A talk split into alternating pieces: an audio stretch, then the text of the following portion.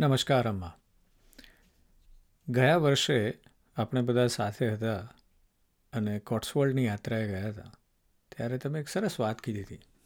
તમે કીધું કે, ભાઈ, તારા શબ્દોમાં ભાગવત સાંભળવું છે. અને બહુ જ વખતથી મારા મનમાં એવી ઈચ્છા હતી કે હું એના વિશે કંઈક કરું. પણ સમય કરતાં એફર્ટના અભાવે એ આગળ નહોતું વધી રહ્યું. એટલે પછી બે ત્રણ અઠવાડિયા પહેલાં નક્કી કર્યું કે ચાલો મારે એવું કંઈક કરવું જોઈએ. અને હું આ પ્રસ્તુતિથી એવો પ્રયત્ન કરવા માગું છું કે દર અઠવાડિયે તમને મારા તરફથી મિનિમમ એક ભાગવતનો અધ્યાય મોકલું અને તમે સાંભળો અને તમને મજા આવે તો થોડા વધારે મોકલીશ. પણ that is the idea so let me start સર્વપ્રથમ તો ગાયત્રી માની પ્રાર્થના કરીને, ઓમ ભૂર્ભુવસ્વ તત્સવિતુર્વરેણ્યમ ભર્ગો દેવસ્ય ધીમહિ ધિયો યો નઃ પ્રચોદયાત ઓમ નમો ભગવતે વાસુદેવાય હું આ ભાગવતમાં કોઈ મહાત્મ્ય, કોઈ પ્રકારની શ્લોક અને એવી બધી વાતો નથી કરવી. આ ભાગવતમાં મારે ભાગવત વાંચવું છે અને એની સાથે મારા જીવન અને મારા તરફથી મને જે દેખાય છે અને મારું જે અવલોકન છે, એની વાર્તાલાપ એની સાથે વાર્તાલાપ કરવો છે. એટલે આપણા બે વચ્ચેની અંતરંગ વાત છે. અને એ પ્રમાણે સૌથી પહેલાં અધ્યાયની વાત કરીએ, તો આ અધ્યાય નારદજીનો ભક્તિ સાથેના મેળાપની વાત છે.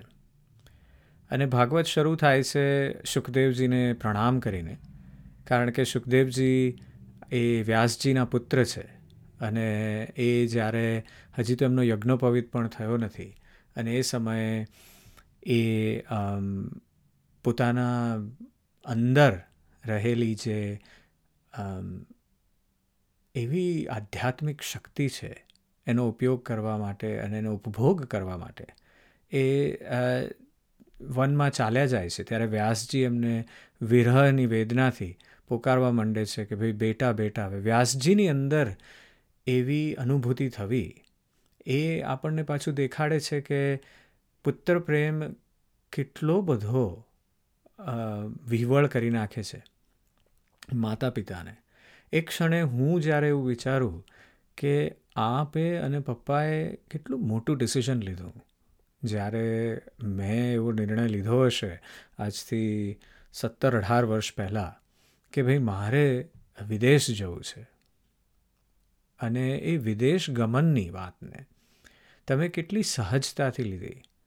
અને આ જ્યારે હું એવું વિચારું છું ત્યારે મને એમ થાય છે કે નતનત મસ્તક પ્રણામ તમને, કે તમે અમને જવાની છૂટ આપી અને એ પ્રમાણેનો માર્ગ સરળ પણ કરી આવ્યો.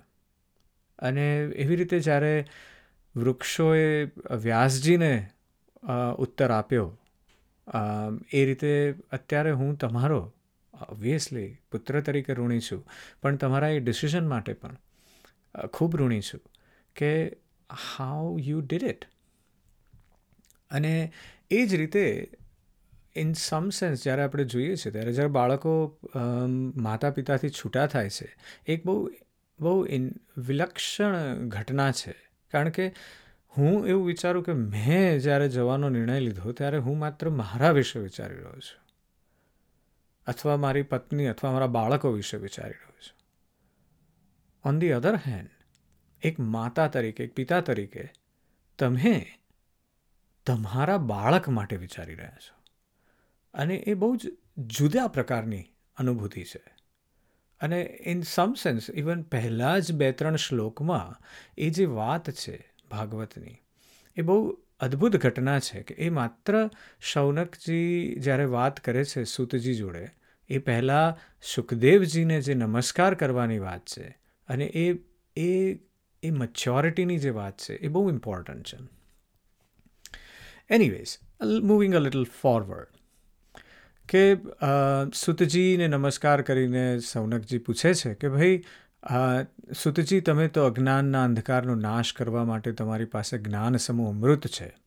અને તમે ભક્તિ અને જ્ઞાન અને વૈરાગ્યથી મળનારા મહાન વિવેકથી વૃદ્ધિ કેવી રીતે થાય, એની અમને જાણ કરો. એનાથી અમને એ એનો મર્મ સમજાવો. અને ખાસ તો વાત કળિયુગની છે. વાત ભાગવતની ત્યાંથી ચાલુ થાય છે, જ્યાં મહાભારતની એક કેડી પૂરી થાય છે. કૃષ્ણ હવે વિદાય લઈ ચૂક્યા છે. પરીક્ષિતજીના જીવનમાં રાજગાદી અને રાજવૈભવ છે. પરીક્ષિતજી પણ હવે એક રાજા છે અને એ સમયની ઘટનાની વાત છે અને એના પછીની વાત છે કે કળિયુગમાં શું થઈ રહ્યું છે. અને કળિયુગમાં કળિયુગની રીતેની વૃત્તિઓ દેખાઈ રહી છે. અને એ સમયે સુતજીને સૌનકજી પૂછે છે કે ભાઈ, એવું કંઈક સાત્વ, શાશ્વત સાધન બતાવો, કે જે કલ્યાણકારી હોય, જે પવિત્ર હોય, અને શ્રી કૃષ્ણની પાસે આપણને લઈ જાય. અને એના જુદા જુદા સાધનો છે. કેટલાક લોકો ભક્તિનો માર્ગ અપનાવે, કેટલાક લોકો વૈરાગ્યનો માર્ગ અપનાવે. દરેકનો પોતાનો એક માર્ગ છે. દરેક એક દરેક સંપ્રદાય, દરેક ધર્મ પોતાની રીતે ભગવાનને આગળ કરવાની વાત કરે છે. અને એ વખતે સુતજી સૌનકજીને કહે છે કે ભાઈ, તમારા હૃદયમાં ભગવાન પ્રતિ પ્રેમ છે અને એટલે મારે તમને આ વાત કહેવી છે. ભગવાન પ્રતિ પ્રેમ હોવો એ સૌથી પહેલી અને સૌથી મહત્ત્વની વાત છે. અને ભગવાન કોઈ પણ હોઈ શકે, કંઈ પણ હોઈ શકે. પણ એ પ્રેમ એ ફંડામેન્ટલ કન્ડિશન છે. તમારી અંદર કોઈ પણ પ્રવૃત્તિ કે કોઈ પણ વ્યક્તિ તરફ પ્રેમ હોવો ને, એ ભગવાનની તરફ જવાની તમારી સૌથી પહેલી કેડી છે. અને સુતજી એના વિશેની વાત કરે છે કે ભાઈ આ પ્રકારની જે વાર્તા છે હું તમને જે કહેવાનો છું, એ વાર્તા એટલી બધી અદ્ભુત છે કે જ્યારે સુખદેવજી આ વાર્તા પરીક્ષિતજીને કીધી અને પરીક્ષિતજીનો મોક્ષ થયો પણ દેવો પણ સુખદેવજી પાસે આવ્યા કે, ભાઈ હું તમને આમ અમૃત આપું, તમે અમને પણ આ કથા કહો. અને સુખદેવજીએ ના પાડી કે, અમૃત સમાન નથી, અમૃતથી પણ વધારે છે. પણ એની ફંડામેન્ટલ કન્ડિશન જે છે, એ લવ પ્રેમ છે. અને પ્રેમ એ સૌથી મહત્ત્વની કન્ડિશન છે. સો પ્રેમ કોની તરફ હોવો એ એટલું જ ઇમ્પોર્ટન્ટ છે, પણ પ્રેમ હોવો એ પણ એટલું ઇમ્પોર્ટન્ટ છે. અને એની જ વાર્તા ભગ, ભાગવત કથામાં મારા પ્રમાણે શરૂ થાય છે. અને પછી સુતજી અને સૌનકજી વચ્ચેનો એક સંવાદ છે, જે સંવાદમાં એ એકબીજાને કહે છે એકબીજાની વાત કરે છે કે ભાઈ સૌનકજી પૂછે છે કે ભાઈ આ સાંસારિક પ્રપંચથી મુક્ત અને વિચરણશીલ એવા નારદજીનો સનકાદી સાથે સંયોગ ક્યાં થયો અને વિધિ વિધાનમાં શ્રવણમાં તેમને કેવી રીતે પ્રીતિ થઈ? એટલે સુતજી પછી વાત કરે છે કે સુખદેવજીએ મને પોતાને અનન્ય વિષયના શિષ્ય જાણીને એકાંતમાં ભાગવત સંભળાવ્યું અને પછી એમણે ચાર નિર્મળ ઋષિઓ સત્સંગ માટે આવ્યા, ત્યાં તેમણે નારદજીને પણ જોયા અને એ વખતની વાર્તામાં નારદજીને જોયા અને સનકાદીએ નારદજીને પૂછ્યું એ વખતે કે, હે બ્રહ્મન, તમારું મુખ ઉદાસ કેમ છે? તમે શા માટે ચિંતાતુર છો? આટલા બધા ઉતાવળા તમે ક્યાં જઈ રહ્યા છો? અને તમારું આગમન ક્યાંથી થયું છે? અત્યારે તો તમે એવા પુરુષ જેવા શૂન્ય મનસ્ક દેખાવ છો કે જેનું ધન લૂંટાઈ ગયું હોય. અને નારદજી જેવા આસક્તિ રહિત પુરુષ માટે આ વ્યાજબી નથી. તેનું કારણ શું? અને નારદજીને આવું પૂછ્યું એટલે નારદજીએ એમને જવાબ આપ્યો કે ભાઈ હું પુષ્કર, પ્રયાગ, કાશી, ગોદાવરી એટલે કે નાસિક, હરિદ્વાર, કુરુક્ષેત્ર, શ્રીરંગમ, સેતુબંધ વગેરે કેટલાય તીર્થસ્થાનોમાં ફરી વળ્યો છું. પણ શાંતિ ક્યાંય મળી નહીં. અને કળિયુગમાં આખી પૃથ્વી દુઃખી છે. હવે સત્ય, તપ, દયા, દાન ઓછું થઈ રહ્યું છે, જ્યારે લોકો ફંક્શનાલિટી તરફ ખૂબ વધી રહ્યા છે. એટલે કે પોતાના પેટ તરફ. ઇંગ્લિશમાં એક વર્ડ છે હેડોનિઝમ પ્લેઝા એટલે કે પોતાની આસક્તિઓ તરફ ખૂબ વળી ગયા છે લોકો. તેઓ અસત્યભાષી આળસુ, મંદબુદ્ધિ, ભાગ્યહીન, ઉપદ્રવગ્રસ્ત થઈ ગયા છે. અને સાધુ સંતો પણ જે કહેવાય છે એ પણ પાખંડી બની ગયા છે. બધા પત્ની ધર્મ વગેરે બધાનો પરિગ્રહ કરે છે. ઘણી જગ્યાએ સ્ત્રીઓનું ઘરમાં રાજ્ય છે વિચ ઇઝ નથિંગ બેડ અને શાળાઓ સલાહકાર બન્યા છે, લોભથી લોકો કન્યા વિક્રય કરે છે અને પતિ પત્નીમાં કંકાસ થયો છે. એટલે કે અહીંયા નારદજી ઇન સમ સેન્સ કળિયુગના પોતાના લક્ષણો દર્શાવે છે.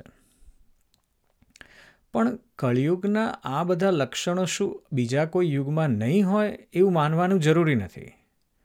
પણ what he is trying to pursue or or convey is કે નારદજી કહી રહ્યા છે કે આ બધાની ઇન્ટેન્સિટી કળિયુગમાં વધી ગઈ છે એટલે કે હવે એ વધારે દેખાઈ રહ્યા છે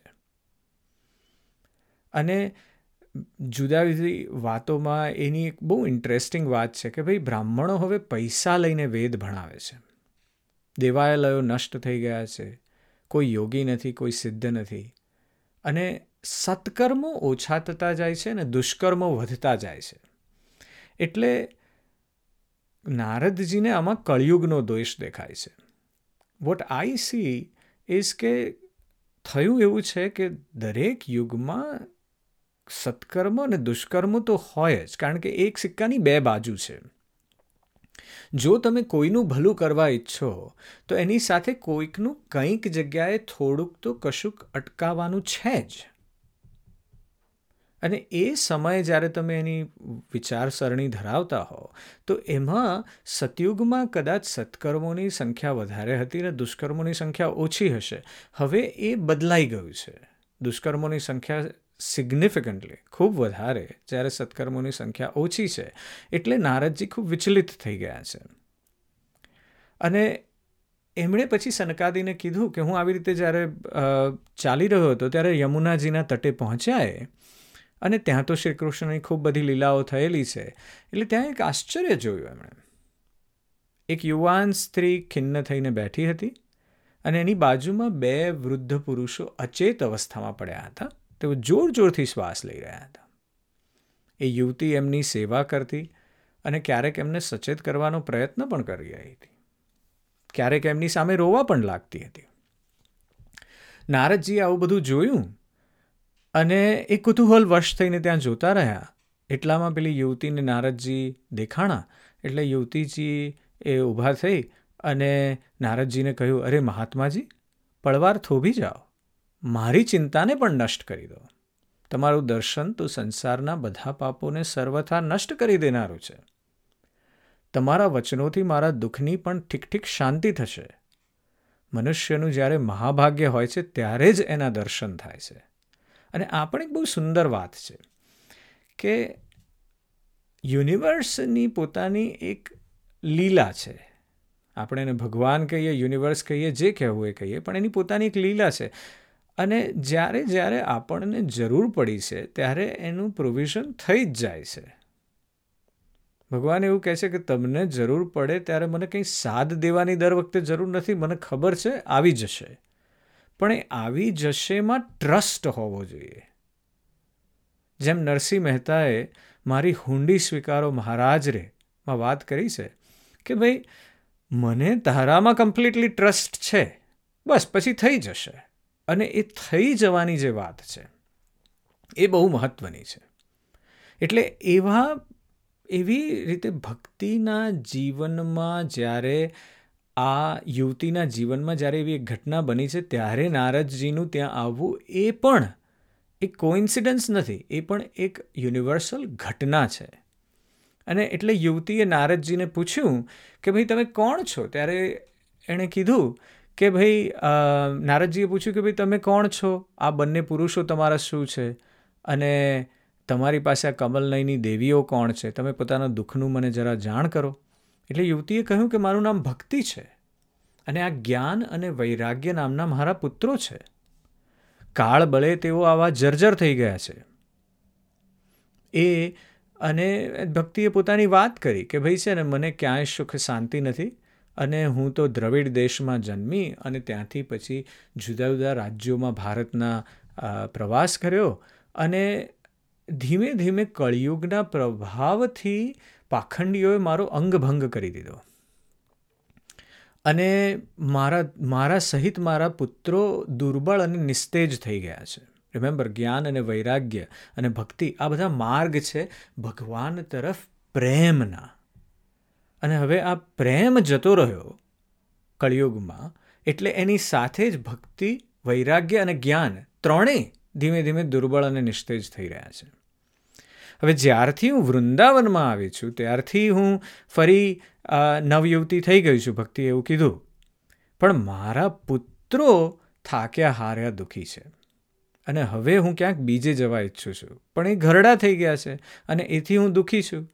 અને એનો એનો જે ચેલેન્જ છે ભક્તિની એ આ છે કે એ માં હોવા છતાં તરુણી છે અને એના પુત્રો વૃદ્ધ થઈ રહ્યા છે. તો આવું વિપરીતપણું કેમ છે? ભક્તિનો આ ક્વેશ્ચન છે નારદજીને, કે અમે ત્રણેય સાથે રહીએ છીએ, તો પછી આ વિપરીતપણું શા માટે? અને જનરલી તો એવું હોવું જોઈએ કે માતા ઘરડી હોય અને પુત્રો યુવાન હોય, પણ આવું કેમ છે? એટલે નારદજીએ એમને કહ્યું કે ભાઈ, હું જ્ઞાન દ્રષ્ટિથી પોતાના હૃદયમાં તમારા સંપૂર્ણનું દુઃખદ કારણ જોઉં છું. તમારે વિષાદ ન કરવો જોઈએ અને શ્રીહરિ તમારું કલ્યાણ કરશે. અને પછી નારદજીએ કહ્યું કે આ કેમ આવું થઈ રહ્યું છે? અને નારદજીનું પ્રમાણ છે કે ભાઈ આ કળિયુગના લીધે થઈ રહ્યું છે. કારણ કે સદાચાર, યોગ, માર્ગ, તપ વગેરે બધા લુપ્ત થઈ રહ્યા છે. શઠતા અને દુષ્કર્મ વધી રહ્યા છે. સત્પુરુષો દુઃખી અને દુષ્ટો સુખ થઈ, સુખી થઈ રહ્યા છે. બુદ્ધિમાન પુરુષો અને પંડિતોની સંખ્યા ઓછી થતી જાય છે. કોઈને મંગળ દેખાતું નથી. અને આવા પ્રકારના જે, આવી પ્રકારની જે ઘટનાઓ થઈ રહી છે, એનાથી આખું, આખો યુગ, કળયુગ એ દુઃખની દિશામાં આગળ વધી રહ્યો છે. અને એના લીધે ભક્તિ, જ્ઞાન અને વૈરાગ્ય એ પોતે જર્જર બની રહ્યા છે. વૃંદાવનમાં ભક્તિની આસક્તિ છે. પણ જ્ઞાન અને વૈરાગ્ય સાથેનું શું? એવો ક્વેશ્ચન નારદજી કરે છે. અને આ બહુ ઇન્ટરેસ્ટિંગ ઘટના છે. કારણ કે કોઈ એક જગ્યાએ એવું પણ હોઈ શકે કે ભાઈ તમે ખૂબ બધી ભક્તિ કરતા હો. એટલે કે તમે રોજની કદાચ સો માળા કરતા હો. પણ એ સો માળા સાથે તમે એકચ્યુઅલમાં ધ્યાન કરી રહ્યા છો? કે ખાલી માળા જ ફેરવી રહ્યા છો જ્યારે તમારું ધ્યાન પેલા ટીવીમાં છે અથવા બાજુવાળા શું કરી રહ્યા છે એમાં છે? અને એટલે ભક્તિ એકમાત્ર ઉદ્દેશ્ય નથી.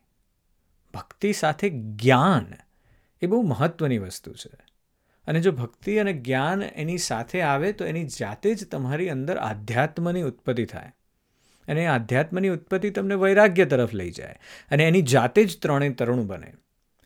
પણ એ થવા માટે આપણે ફરજિયાતપણે માત્ર એક જ વસ્તુને પકડીને નથી બેસી રહેવાનું. એટલે કે માત્ર માત્ર ભક્તિ જ નથી કરવાની, પણ ભક્તિની સાથે જ્ઞાન વધારવાનું છે. અને એક બહુ સુંદર માત્ર વાત છે કે ભાઈ એવું પૂછવાનું રાત્રે આપણી જાતને સૂતા પહેલાં કે આજે મેં શું જ્ઞાનોર્પાજન કર્યું? આજે મને નવું જ્ઞાન શું મળ્યું? અને જ્ઞાનનો મતલબ ઇન્ફોર્મેશન નથી. જ્ઞાનનો મતલબ છે નોલેજ એટલે કે મેં છાપું વાંચ્યું એ જ્ઞાન નથી. પણ એ વાંચ્યા પછી મેં શું કળ્યું મારા અંદર મેં શું આત્મસાત કર્યું? એટલે કે આજે મારો જીવ તરીકે વધારે ઉદ્ભવ કેવી રીતે થયો?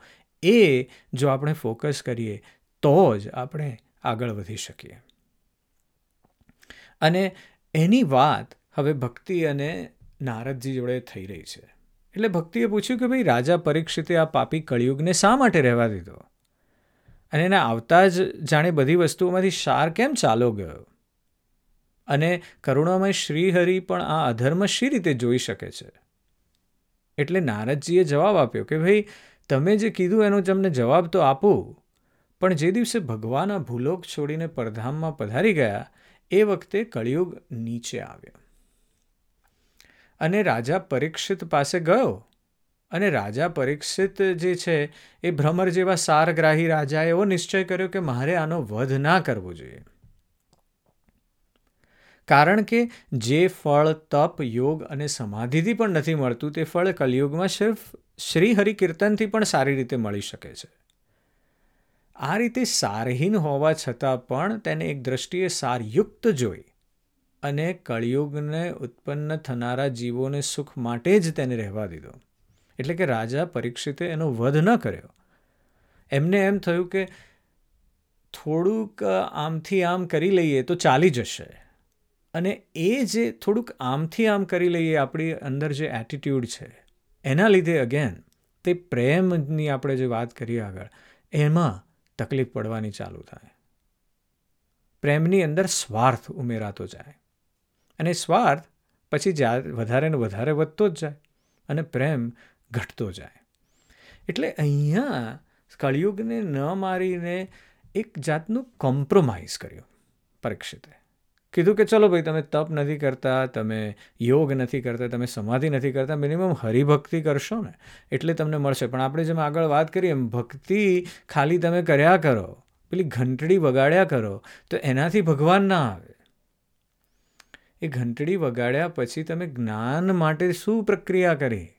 એના એ જ શ્લોકો પચાસ વાર બોલવાથી ના આવે, પણ એ શ્લોક બોલતી વખતે જો તમે ધ્યાન મગ્ન થઈ જાઓ અને એ શ્લોક તરફ તમે રિફ્લેક્ટ કરો, તમે વિચારો કે તમને શું કહેવા માગે છે, ત્યારે જ જ્ઞાન ઉત્પન્ન થાય. જ્ઞાન રિફ્લેક્ટિવ છે અને એ બહુ જરૂરી છે.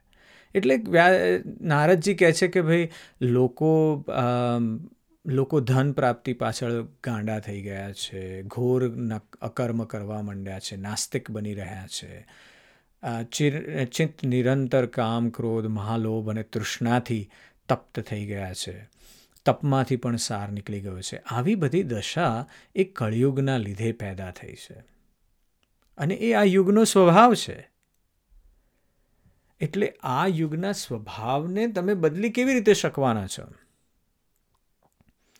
અને સુતજીએ પછી પાછું સૌનકજીને કીધું, કારણ કે આ ઘટના તો સુતજી અને સૌનકજીના વચ્ચેની વાત છે, જેમાં નારદજીની સ્ટોરી સુતજી કહી રહ્યા છે. એટલે આ સાંભળીને ભક્તિને ભારે આશ્ચર્ય થયું. અને ભક્તિએ કીધું કે, ભાઈ દેવર્ષિ, તમે તો મારી આંખ ઉઘાડી નાખી. કારણ કે સાધુ પુરુષોનું દર્શન જ સમસ્ત સિદ્ધિઓનું પરમ કારણ છે. અને એટલા માટે તમે આ જે મને કીધું કે કળિયુગનો પોતાનો જ આ પ્રભાવ છે, પણ એ મારે પણ સમજવો રહ્યો કે શું છે? અને એ સમજ્યા પછી હું ભક્તિ, જ્ઞાન અને વૈરાગ્યની વાત કરી શકું. એટલા માટે ભક્તિએ નારદજીને પ્રણામ કર્યા અને એ સમયે ઇતિ શ્રી પદ્મપુરાણે ઉત્તરખંડે શ્રી ભાગવત મહાત્મ્ય ભક્તિ નારદ સમાગમો નામ પ્રથમો અધ્યાય અહીંયા સંપૂર્ણ થાય છે. અને I will stop here I hope you enjoyed this little conversation ચાલો ત્યારે, પછી મળશું. થેન્ક યુ અમ્મા નમસ્કાર.